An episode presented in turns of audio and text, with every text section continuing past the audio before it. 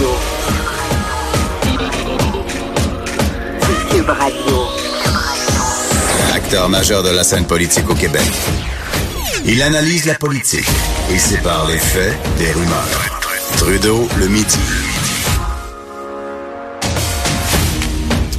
Bon midi, euh, c'est Jonathan Trudeau qui vous parle. Vous écoutez Trudeau le midi à Cube Radio.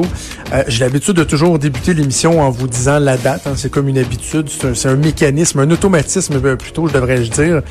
Eh ben, Aujourd'hui, on est vendredi le 15 mars 2019 et euh, c'est malheureusement une date qui va demeurer euh, gravée à tout jamais euh, dans l'histoire parce que euh, est survenue aujourd'hui une tragédie épouvantable, sans nom, dégueulasse.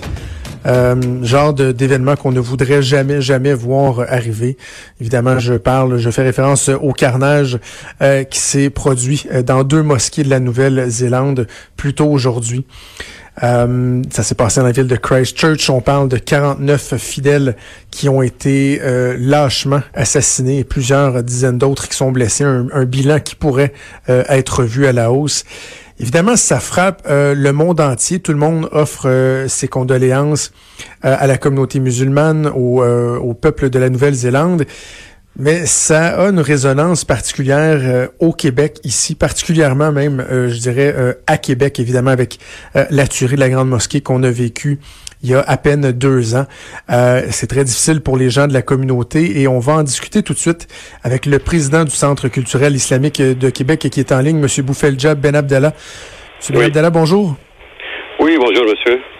Je débute en vous offrant euh, mes sympathies euh, à vous, à vos, euh, à vos frères et sœurs, à tout le monde qui est touché par cette tragédie. On vous souhaite bon courage. Merci infiniment. Merci. J'ai envie de vous demander, Monsieur Ben Abdallah, votre réaction initiale lorsque vous avez pris connaissance de, de cette nouvelle au cours des dernières heures? Notre réaction a été d'abord à penser à ces familles qui sont elles aussi dans le deuil maintenant, à tous ces morts tués injustement, à, à- leurs proches, à leurs voisins, euh, puis à la société de cette euh, de ce petit village ou cette petite ville euh, euh, en Nouvelle-Zélande. Donc nos pensées ont été tout de suite vers elles parce qu'on sait qu'elles ressentent un deuil profond et un deuil qu'on a, plutôt une douleur qu'on a, que les familles ici aussi ont ressenti, les six familles qui ont perdu les leurs et les blessés, etc. Euh, cette, euh, on a essayé de comparer, mais les douleurs sont l'une différente de l'autre, hein, ça dépend. Mais c'est, c'est, c'est la même chose dans le sens où euh, des pertes de vie, et puis on est avec elles, et on est avec nos familles ici, parce que imaginez maintenant, elles voient dans la radio, elles vont voir à la télévision, elles vont écouter les gens, il va y avoir des téléphones. C'est très dur pour les familles aussi de se rappeler, alors qu'elles commençaient, elles ont décidé, hein, on a fait un communiqué de presse Oui. avec elles, de, de recommencer à vivre et d'être tranquille pour euh, revivre le restant de leur jour dans une certaine sérénité, mais pas dans l'oubli. Pas dans l'oubli, mais dans une certaine sérénité pour reprendre la vie euh, de tous les jours. Voilà. Parce que c'est c'est c'est un des éléments évidemment qui, qui, qui est tellement déplorable, c'est que vous l'aviez dit, vous avez publié un, un communiqué quelques jours après euh, que la sentence euh, d'Alexandre Bissonnette ait, ait- ait été connue. Euh, vous vouliez tenter tranquillement de, de, de passer à autre chose, de, de, de tourner la page euh, euh, dans la mesure là où, où on peut le faire. Et là, ça, ça vient carrément raviver des blessures qui, des qui est encore vives. Là. Et voilà, exactement. C'est ce que je, je voulais vous exprimer. Tout d'un coup, euh, les familles ont décidé de se reposer, de recommencer à vivre, éduquer leurs enfants, leur donner un peu de sérénité, un peu de, de tranquillité. Et puis aujourd'hui, imaginez-les ce matin quand ils entendent parler ça et ils se rappellent, elles se rappellent elles-mêmes que euh, euh, cette journée du, du 29, elles couraient dans les hôpitaux à la recherche de leur mari. Mon Dieu, que ça va être terrible. C'est des, c'est des, c'est des pensées, c'est de, du renouveau. Euh, le deux ans, c'est comme si c'était hier. Moi, je suis convaincu que ça va être. Imaginez-nous qui sommes uniquement des, des, des- gens ordinaires quand on pense à ça. Alors, imagine eux qui ont perdu les leurs.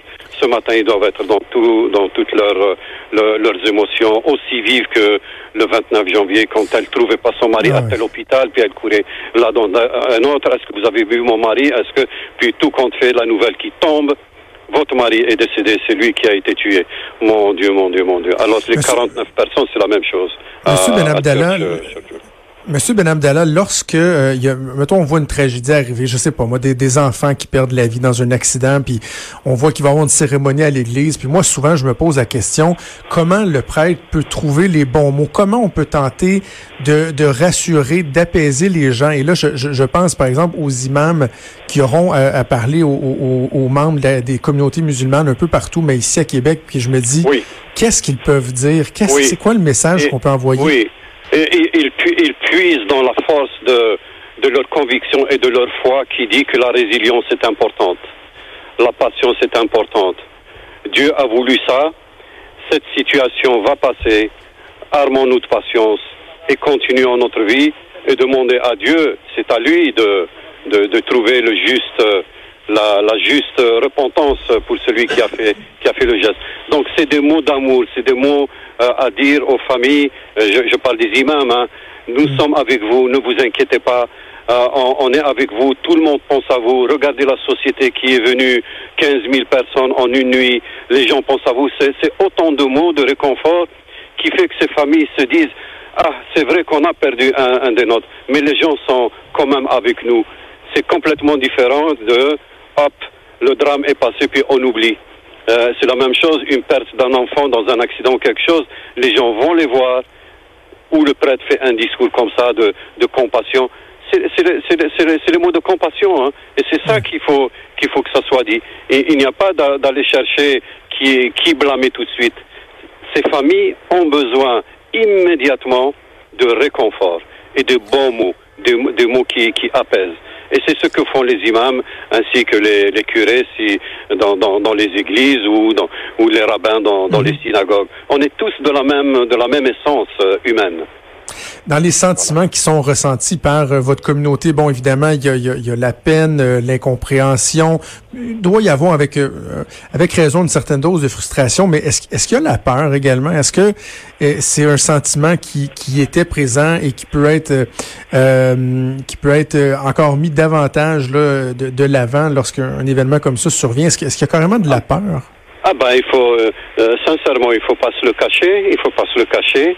C'est une certaine peur qui revient. On se dit mon Dieu, encore une attaque. Il y a eu il a eu Pittsburgh, des gens dans la synagogue ont été tués, et puis tout d'un coup encore des gens dans le mosquée ont été tués, et puis des gens qui ont été tués aussi en Égypte dans dans une église il y a X temps. Donc c'est le temple sacré dans lequel les gens prient qui sont attaqués, mais c'est une folie. Donc quand on a appris ça, euh, tout de suite nous est venu donc aussi, euh, même si c'était la compassion avec les gens, il y a une certaine crainte aussi de dire ah c'est vrai après après le drame ici des, six des six décès des six- et il y a eu de la compassion, mais il y a eu aussi des, des bêtises qui nous ont été criées par des minorités, par une minorité. Et puis ça, ça fait du mal de dire malgré le, le- la, la- la douleur, malgré les pertes de vie, malgré les blessés, un paraplégique, etc., il y a des gens qui nous crient encore des bêtises sur les réseaux sociaux. Ils nous ont, ils sont venus ici, ils nous ont envoyé des excréments sur les portes, ils nous ont envoyé des tracts, euh, etc. Mon Dieu, et ça, c'est c'est cette minorité qui crie plus que la majorité. Parce que la majorité, elle est compatissante. Mais cette minorité qui fait du bruit, mon Dieu, il va falloir qu'on trouve euh, un moyen pour la dissuader, euh, peut-être par l'éducation, par l'ouverture à discuter, par des tables rondes. Il faut, il faut qu'on qu'on décompresse ça. Ça ne peut pas continuer.